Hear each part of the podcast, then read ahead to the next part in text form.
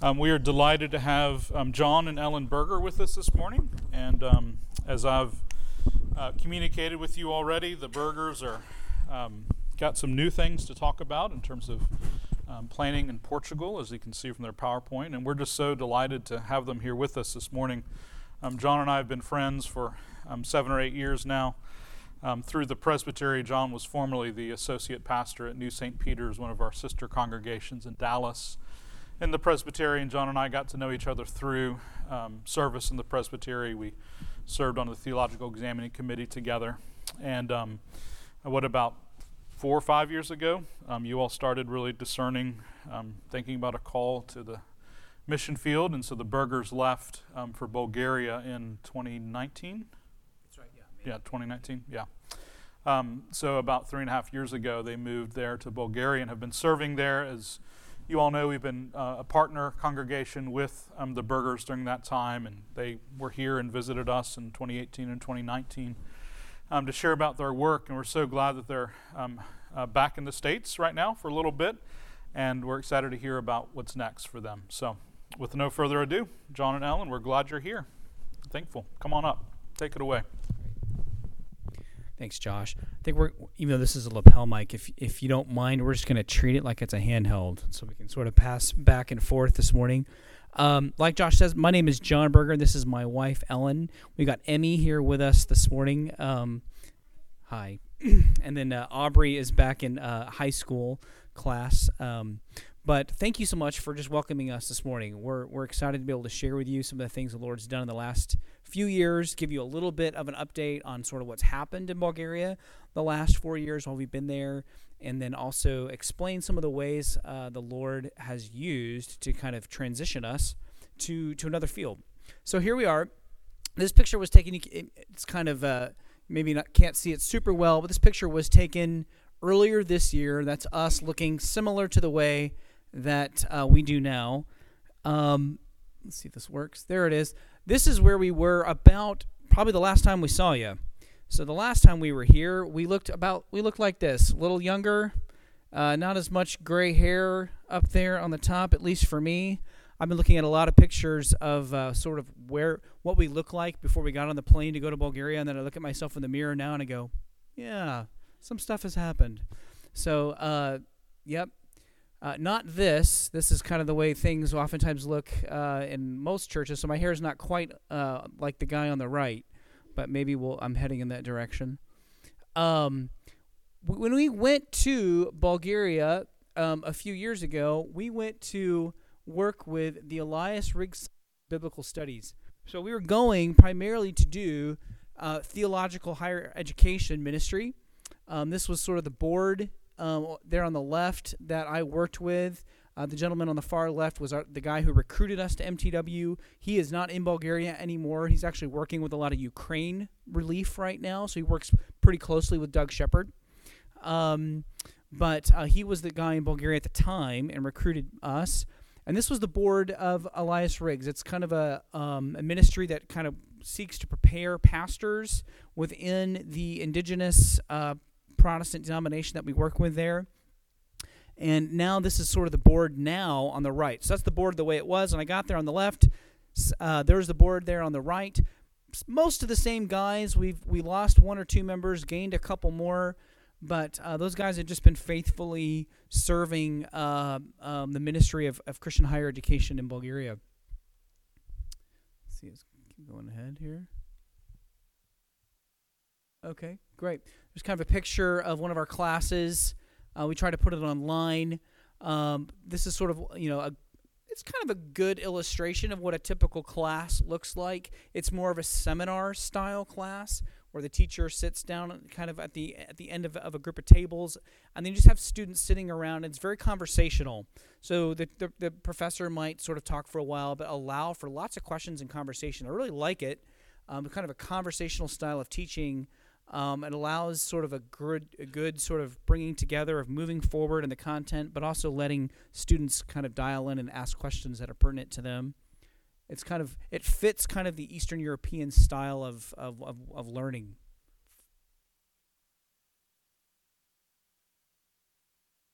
ahead here. There we go. Um, the guy, on the, the two gentlemen, left and right, the ones sitting standing on the flank, those are two guys that have come through Elias Riggs and have been very connected with MTW's church plant in Bulgaria, uh, Boris and Nikki. And uh, these two gentlemen came out of actually, they were very much involved in the drug culture in Bulgaria, addicted to drugs, but got into a Christian rehab center, um, were able to to sort of uh, become free of their addictions, came to know Christ through that rehab center, got involved in MTW's church there in Sofia, and then decided that they wanted to go to seminary. So both of these guys are now uh, full time uh, pastoral interns with the MTW's church, and then they're also pursuing uh, degrees to prepare themselves for, for ministry. Um, this family, Nikki and Lubomir Valchev, um, they are church planters, and they're planting a new church, a Bulgarian church, um, in what is about Western Sofia, and, uh, and and they are both students as well at Elias Riggs. Really love what's going on with their their new church plant right now.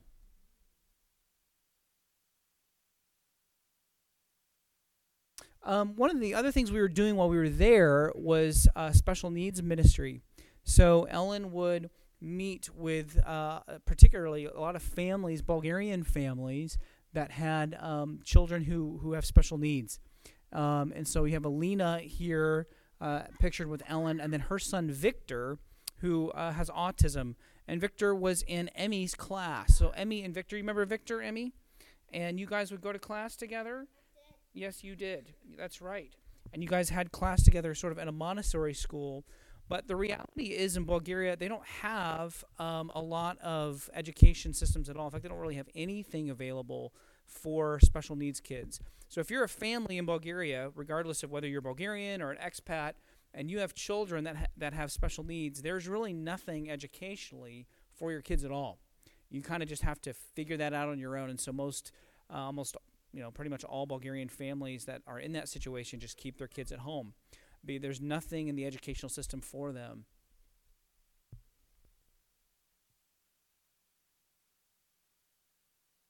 So this is Emmy in her at her Montessori school, and that's Zuzi, um, your your headmistress at your school, Emmy, and um, uh, that's just where Emmy went to school for the last few years. Um, great school. Zuzi knows the Lord, and just really, really was able to work with Emmy at the pre-K level but the problem is, uh, Emmy is aging out of kindergarten, and like I said, there's just nothing in the educational system for special needs kids like her. Um, so the, that sort of became a serious, serious issue for us as we're trying to figure out what do we do as we're moving forward. What do we do for Emmy educationally? Um, we even looked at schools in Bulgaria that were way, way, way out of our price range. Um, you know, have a you know a sticker price that looks more like college. Um, and there's uh, nothing. Even at, at those schools, there's nothing for special needs kids. So that kind of sent us into sort of a season of prayer. Um, actually, I think that we skipped a slide. There we go. Oh. Um, that sent us through a season of prayer, trying to figure out, Lord, what would you have us do next? And um, we even vi- took some time. We visited Scotland as a possibility. There's a lot of MTW work going on in Scotland. Um, we visited there early, early 2022. Um, of course, it's a beautiful country, beautiful place to be. But the work that they have going on there was just not. They just didn't really need us. Um, they a lot of most of the slots that we would probably fill for them in ministry were already pretty well filled by other MTW missionaries or Scottish pastors. So um, while we would have loved to live there, it just wasn't. It just didn't make sense from a ministry standpoint for us to to make that move. Um, we'd love to go back and visit though.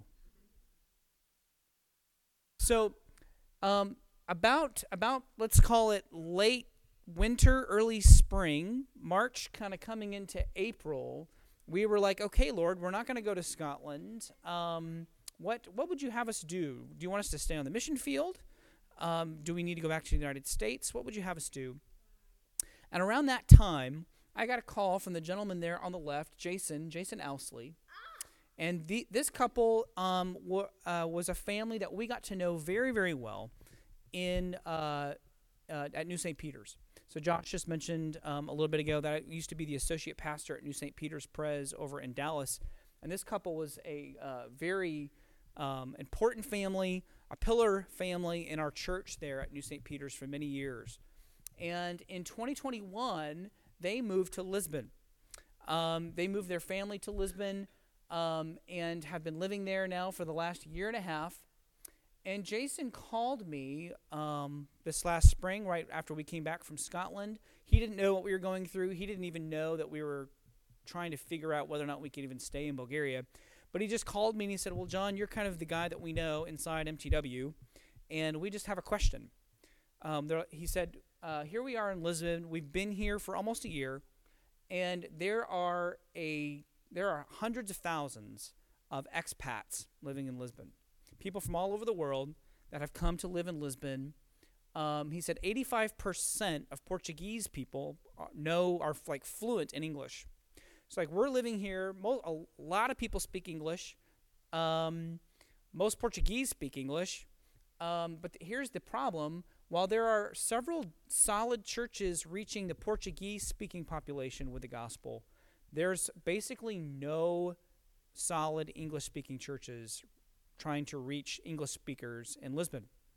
Um, most of them are charismatic or they're liberal, but there are really no gospel preaching, Bible preaching churches trying to to reach the English speaking population here, which is like 10% of the population. Lisbon's about 3 million. There's about 300,000 expats in Lisbon. So he said, My question is, would you ask, you know, the upper, you know, the brass at MTW whether or not they send missionaries to to plant churches among international populations. I said, "Well, Jason, I will." I said, "As far as I know, that's not something that I know that we do. Typically, we send missionaries into host countries, you enculturate, you learn the language, and you reach the indigenous population. That's kind of our bread and butter. That's what we do. I hope, by the way, I hope it's what we continue to do as an organization. But I said, I don't really know that we do what you're asking, but I'll, I said, you know, I'm going to have a conversation next week with a man named David Stoddard, who's over all of MTW Europe, and uh, we're going to talk about a bunch of other things, but I'll ask him. So I had that conversation with David the next week, and uh, I asked Jason's question, and David said, "Well, um, I'll tell you what, John, um, it, it isn't something historically we've done a lot of, but I will tell you that in the last few years, MTW has begun to shift, and we've started to realize that um, globalization." is is not just something. It's not just a word we talk about on an academic level. It's real. Um, and he said the reality is the world is coming to the big cities of Europe and North America, and we as a mission organization, along with other mission organizations, have determined that we have to start taking this this reality seriously in terms of how we think about reaching uh, various demographics. And so we're having to start thinking of the global nomads as a demographic all their own to reach. And so he said, actually, we um, uh, had a MTW church planter down in Bogota, Colombia, who planted a very successful international church in Bogota uh, over the last eight or nine years. And he said he's now handing that church off to another pastor. And he and his family are getting ready to leave Bogota and move to Oslo, Norway very different place, to do it all over again. And so uh, um, he said, in addition to that, we have a new international church plant taking place in Latvia, uh, Riga, Riga, Latvia, as well as one that we're targeting in Brussels, Belgium, which is a very international city. Um, so he said, this is something we're starting to do. We're starting to consider that need. So here's kind of just some stats on international church planting. In 2000, the number of international migrants around the world was 150 million. 20 years later, in 2020, that number was 272 million, which is an increase of a little over 80%. That's from the UN's 2020 World Migration Report. And so mission agencies are realizing that global nomads are becoming a demographic all their own.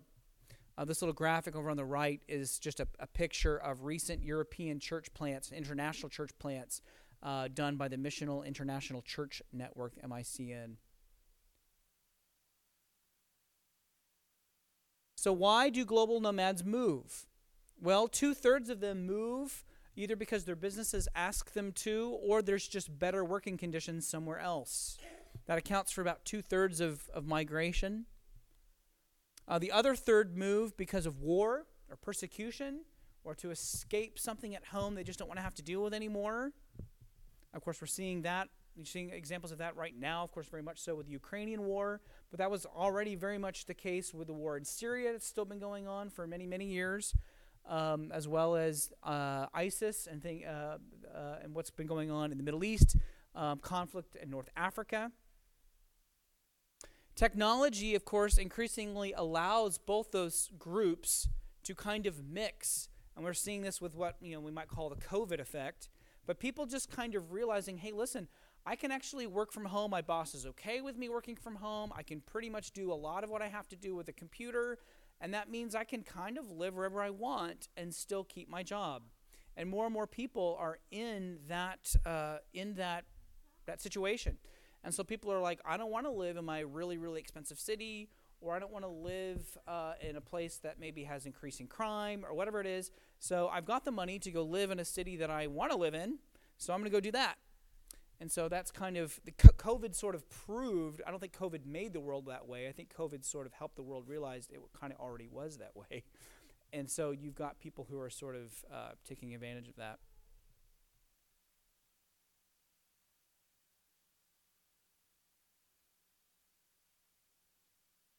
So, kind of the way that I t- like to talk about it is that you're kind of seeing in the Western world what we might think of as kind of a Romanizing effect meaning that what you're seeing in Europe and North America is kind of a demographic effect that looked a lot like the Mediterranean world looked like when the church came on the scene. And here's what I mean by that. At that point in the first century, uh, when uh, the book of Acts and all the, the events in the book of Acts are taking place, um, the Roman Empire had fully established itself. Um, and as a result of the establishment of the empire, what you had was all these ethnic, you know, tribal populations around the Mediterranean that had been separated from one another for hundreds, maybe thousands of years, are now all of a sudden integrated. Because the Roman Empire comes along and it conquers the whole Mediterranean basin, but then what happens after that is Rome comes along and says, you know what? You guys can keep some of your local autonomous government. You guys can keep your tribal traditions. You can keep even your language. But we're going to build roads through all of your lands, and we're going to connect the empire through commerce. We're going to connect the empire economically. And so, what that meant was all of a sudden you had all of these tribal groups and ethnic populations that were mixing together. And they're able to travel from one side of the Mediterranean world to the other really quickly for the first time ever, like in history. And so, what you saw was basically commerce starts uh, exerting this unifying effect throughout the Mediterranean world um, while a lot of tribal groups kept their tribal languages, they did have to learn some kind of language that allowed all of them to buy and sell. And that language was Koine Greek, which is why the New Testament's written in Koine Greek. Um, you had to know some Koine Greek if you wanted to buy and sell in the Mediterranean world. And in a sense, what you're finding in our world is that English is kind of becoming that language. Um, a lot of countries, a lot of particularly smaller countries around the world, but even bigger ones too, people want to learn English. And they don't just want to learn English so they can, you know, watch American movies or whatever. Um, they want to learn English because their chances at getting a better job, at getting a job that allows them to uh, interact with different global uh, economic hubs or businesses, increases dramatically if they learn English.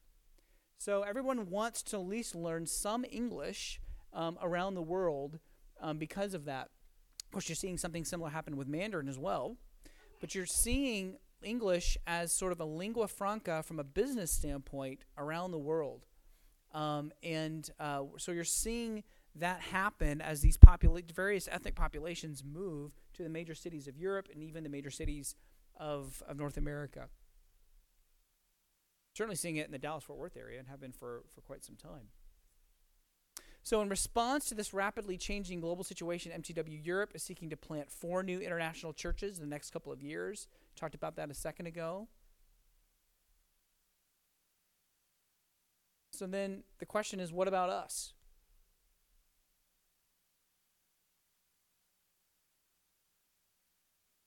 Oh, Problem getting it going here. There we go. so in 2021, there was a little over 285,000 expats living in the greater Lisbon area, and now that number is over 300,000. And while some English speaking churches exist, almost all of these are charismatic or liberal. Kind of mentioned this a minute ago. So you don't see any conservative, reformed English speaking church uh, that exists in Lisbon. Um, we, in fact, we don't even really know of any non reformed English speaking churches that are committed to scriptural authority uh, in the area either. Um, the only other Christian witness, of course, is Catholicism, the vast majority of which is, is very nominal. So, um, again, we know we know a few uh, solid Portuguese speaking churches and the pastors in those churches that we're building relationships with, some great pastors uh, that are reaching the Portuguese population, but you don't have anyone really re- reaching the, the English speaking population with, with the gospel. And that, again, that population is not, it's not just a bunch of Americans living in Lisbon. Um, in fact, what you've got in Lisbon are um, Angolans, Mozambicans, um, Ukrainians, um, Chinese, um, British, French, German, Scandinavian, Brazilians, um, all over from all over the world that, and some of them speak Portuguese, but most of them don't. But they all speak usually a little or even a lot of English.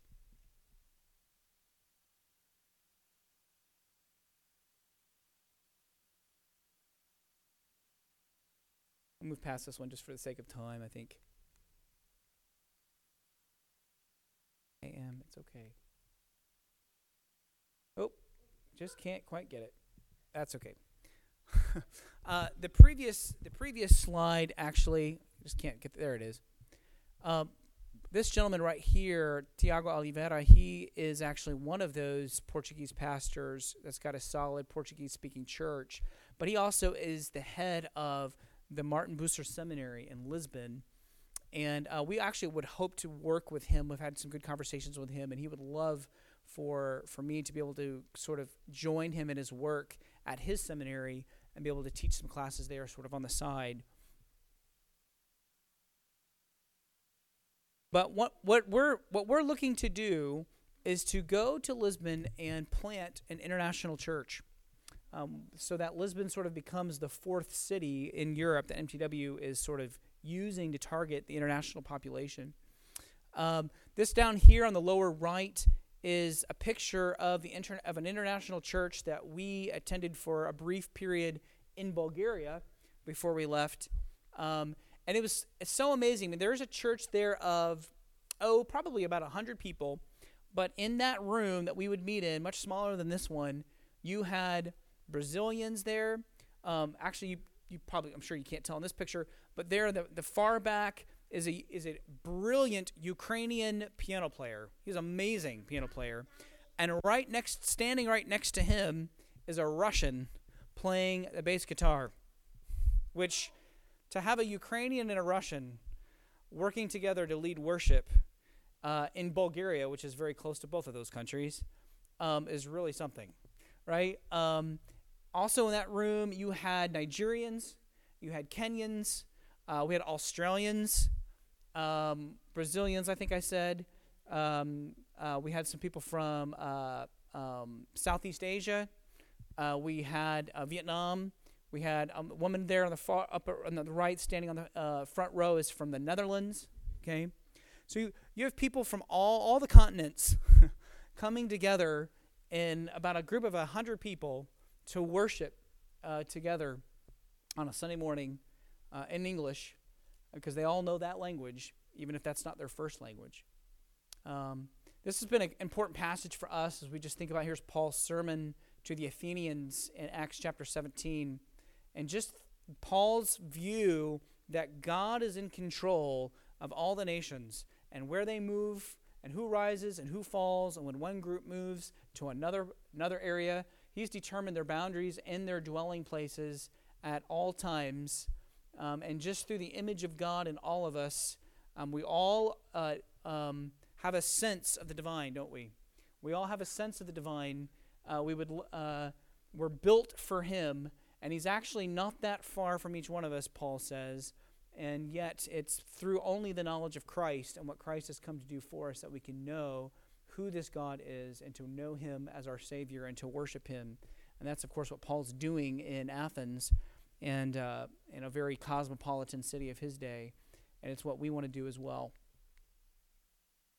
So we would ask for you all to pray for us, to pray Colossians 4, uh, these verses from Colossians 4 for us, um, that God would open up to us a door for the word to declare the mystery of Christ, on account of which Paul was saying, I was in prison, that, I'm, that we would make it clear as he sought to make it clear um, which is what uh, God would lo- want us to do as His servants, as His proclaimers. So, right now, we're sort of in the p- position we're raising a little bit more support every month. That number actually should go down. We've The Lord's been good to us and allow us to, to chip into that number a little bit, but we're probably somewhere around seeking to raise about another $800 a month and new support. And that's really to kind of make up for some of the support we've lost over the last four years, but also uh, costs will go up a little bit more in Lisbon compared to where they were in Sofia, Bulgaria. Um, so that's kind of what we're doing doing now. Some of our information, those are the numbers that we have, our temporary numbers here in Dallas, as well as our email address and our website. We'll just leave that up here sort of at the end. I don't know how much time I've got, but we'd love to take any questions we have with the time we've got. Oh, great. Sure. We can just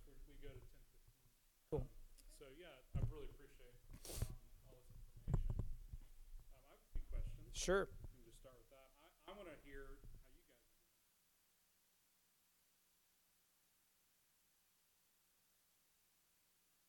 Yeah. How y'all are doing overall. The states, Yeah. all of those things. Thanks. That's good. You want to chat? You want to address that? Actually, I'll, I'll switch places with you. I'll give you a chance to talk. Emmy likes to talk. Usually, Ellen and I like to split that presentation up more than we did, but we Emmy's having a harder a morning. little bit more going on this morning. So how are we doing? Um, I mean, we have a lot to thank the Lord for. Um, I mean, as John shared, like He provided when we were living in Bulgaria, you know, for our needs in big ways, and through a really hard COVID season. Um, you know, it's usually the hard things that He brings uh, in your life to wake you up to other things, and so. As far as how we're doing, you know, the Lord's done a lot of stuff in us. Um, we by his mercy and by his grace we trust that he's done things through us. And so but um, a lot of the time we have felt very weak. And i think we shared that going into bulgaria that we knew we would feel that way. I mean even going in with a child with special needs that put us in a position of um, extra neediness um, but we've seen the lord provide and so we do feel great hope and thankfulness in the position of dependence that he's put us in. Um, as as many of you know some of the hardest times that he brings in your life you go okay i'm i'm really delighting in you more lord. I'm finding more joy in you in feeling weak. Um, uh, we've been learning to sit in waiting and sit in uncertainty. Um, that's been a big thing for our family this last year um, uncertainty for our oldest uh, who's transitioning she's 14 and you know moving into closer to high school um, and so she's had to trust the Lord for relationships that can get really tough, as it is for most junior highers leading into high school. Um, that's been a particular area where she's had to trust the Lord. Um, uh, yeah, but we are really, really thankful at this point to be moving uh, to Portugal. We're really thankful for the time and season of praying and waiting to see what God would do and confirming that He wants to use our gifts and um, John's in particular to preaching and teaching and moving back more into pastoral ministry, even though theological education is still big on both of our hearts because we love that area of ministry and the, the doors of conversation it opens, especially. So, um, yeah, um, those on the big picture, that's probably because some of the thoughts about how we're doing. So we're here until January 15. Um, we've been in Dallas the longest because we have deep roots here. Um, and then we've spent some time in Oklahoma where John grew up. And then we will spend time in Kansas coming up. And then get to spend about another week here in Dallas before we leave uh, in January. Yeah.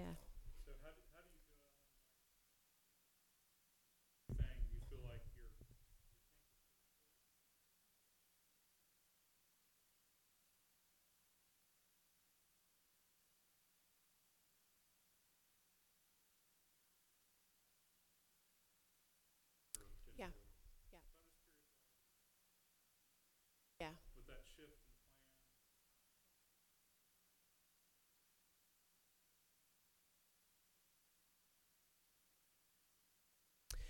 Um, we're pretty tired.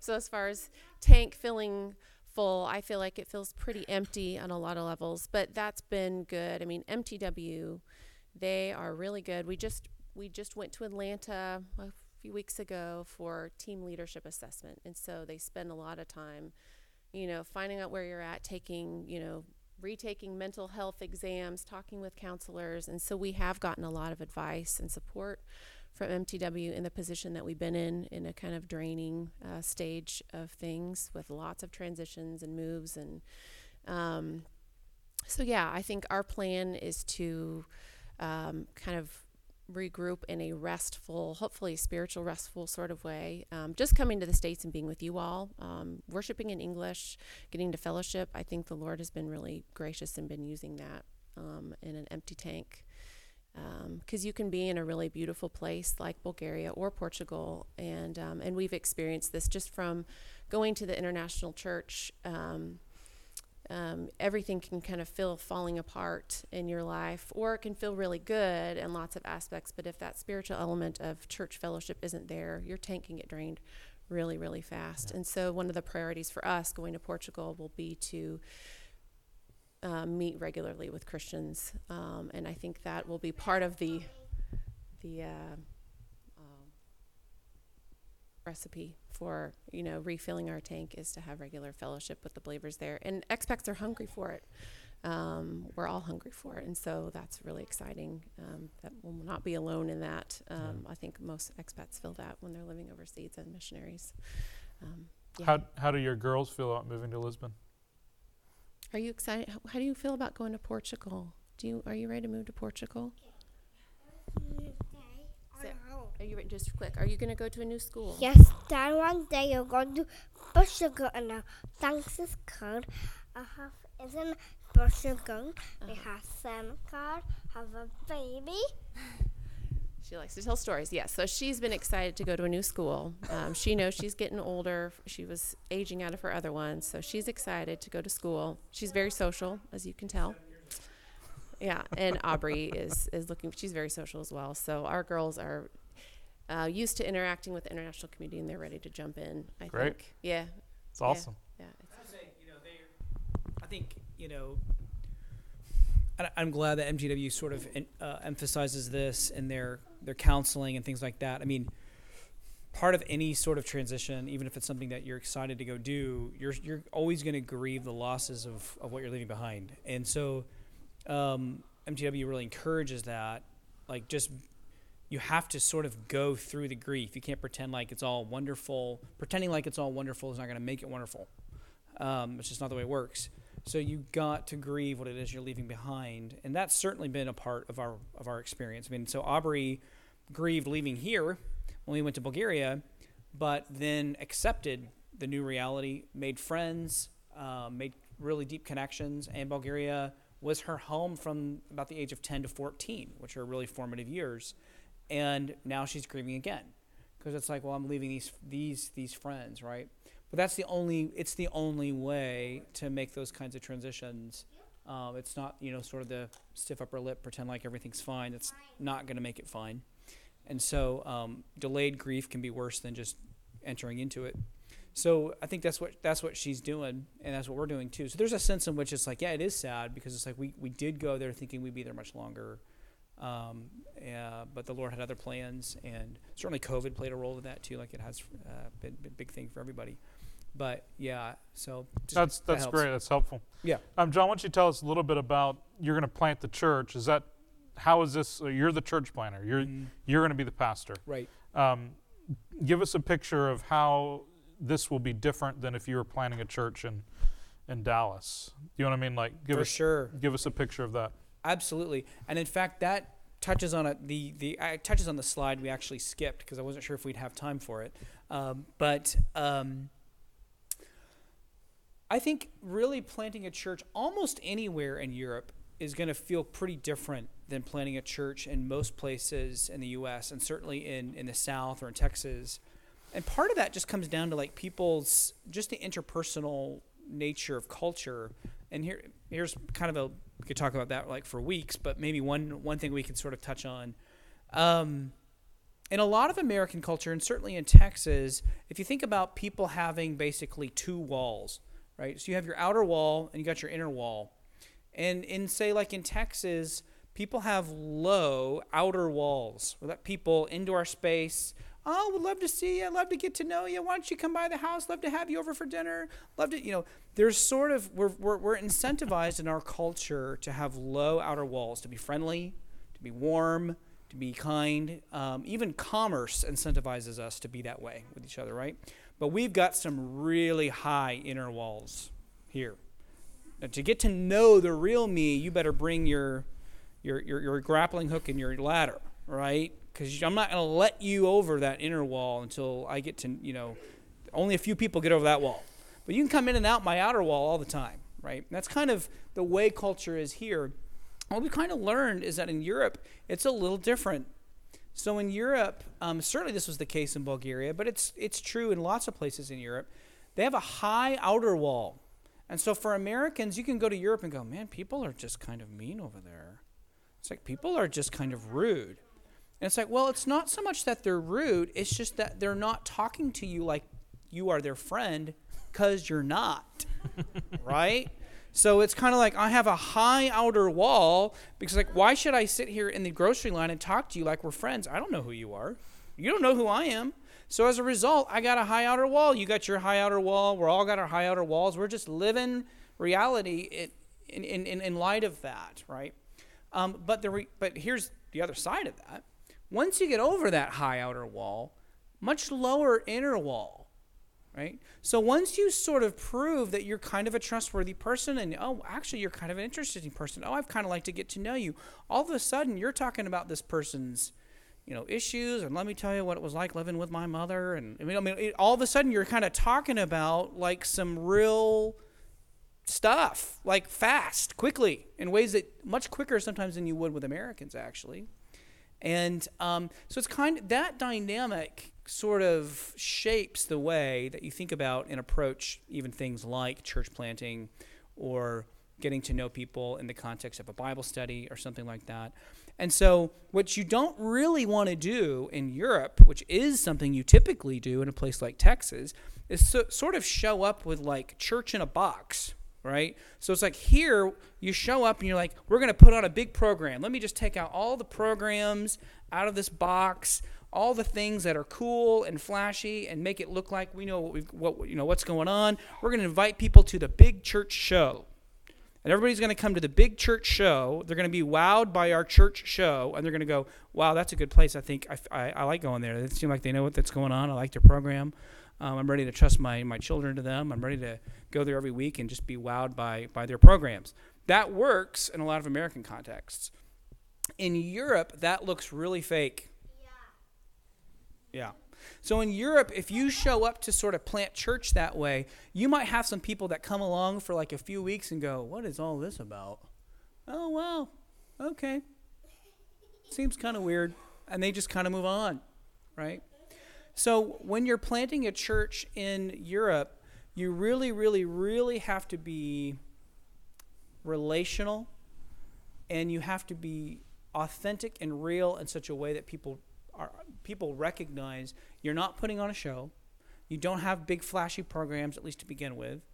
You're just you're just a person that I think I'd like to get to know. And so you, what you do is you sort of build relationships more slowly.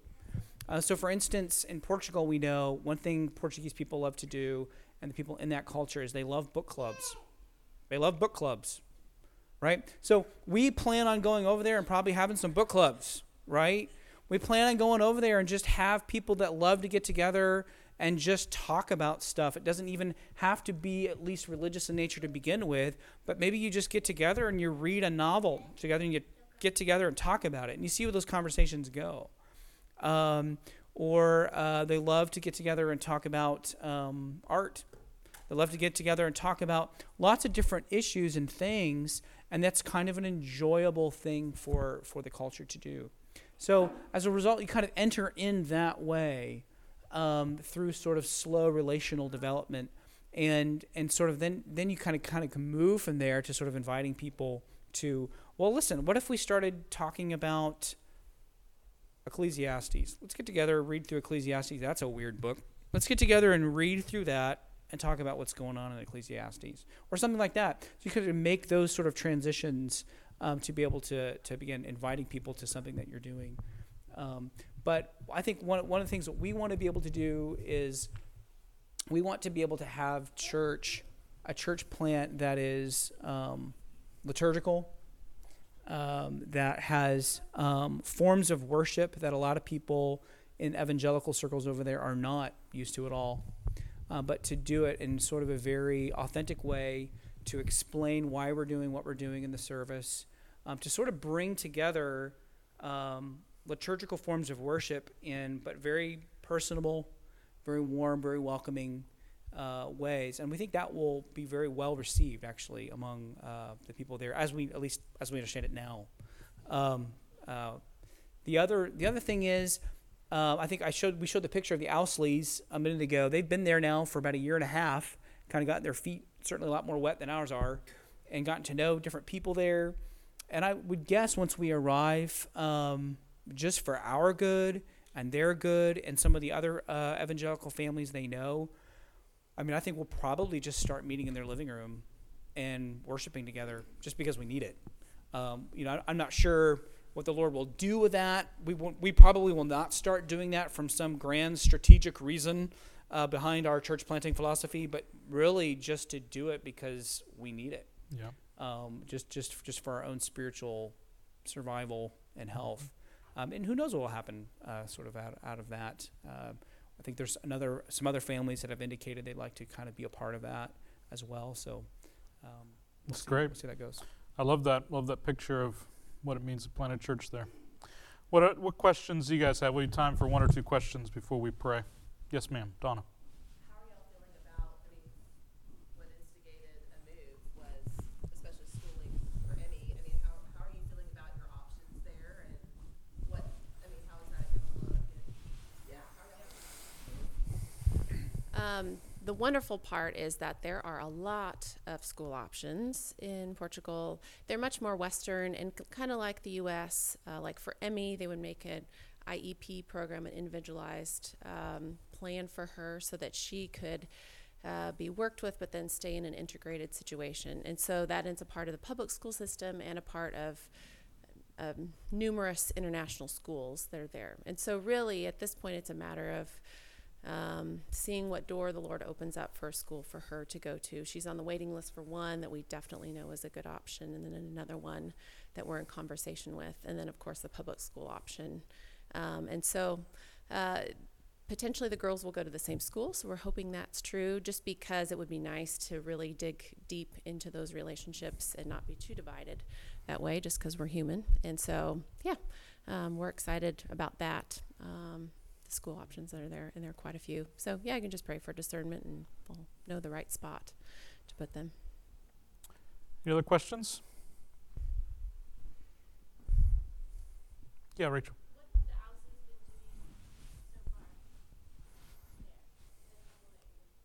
Yeah.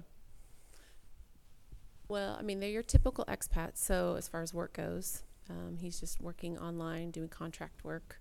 He's a lawyer. He is a So lawyer. he, he, he works in law. That's what he was doing here. He was at Texas Instruments for a number of Mhm. years. And so he's just continuing, he's just basically working in contract, like a contract lawyer. Um,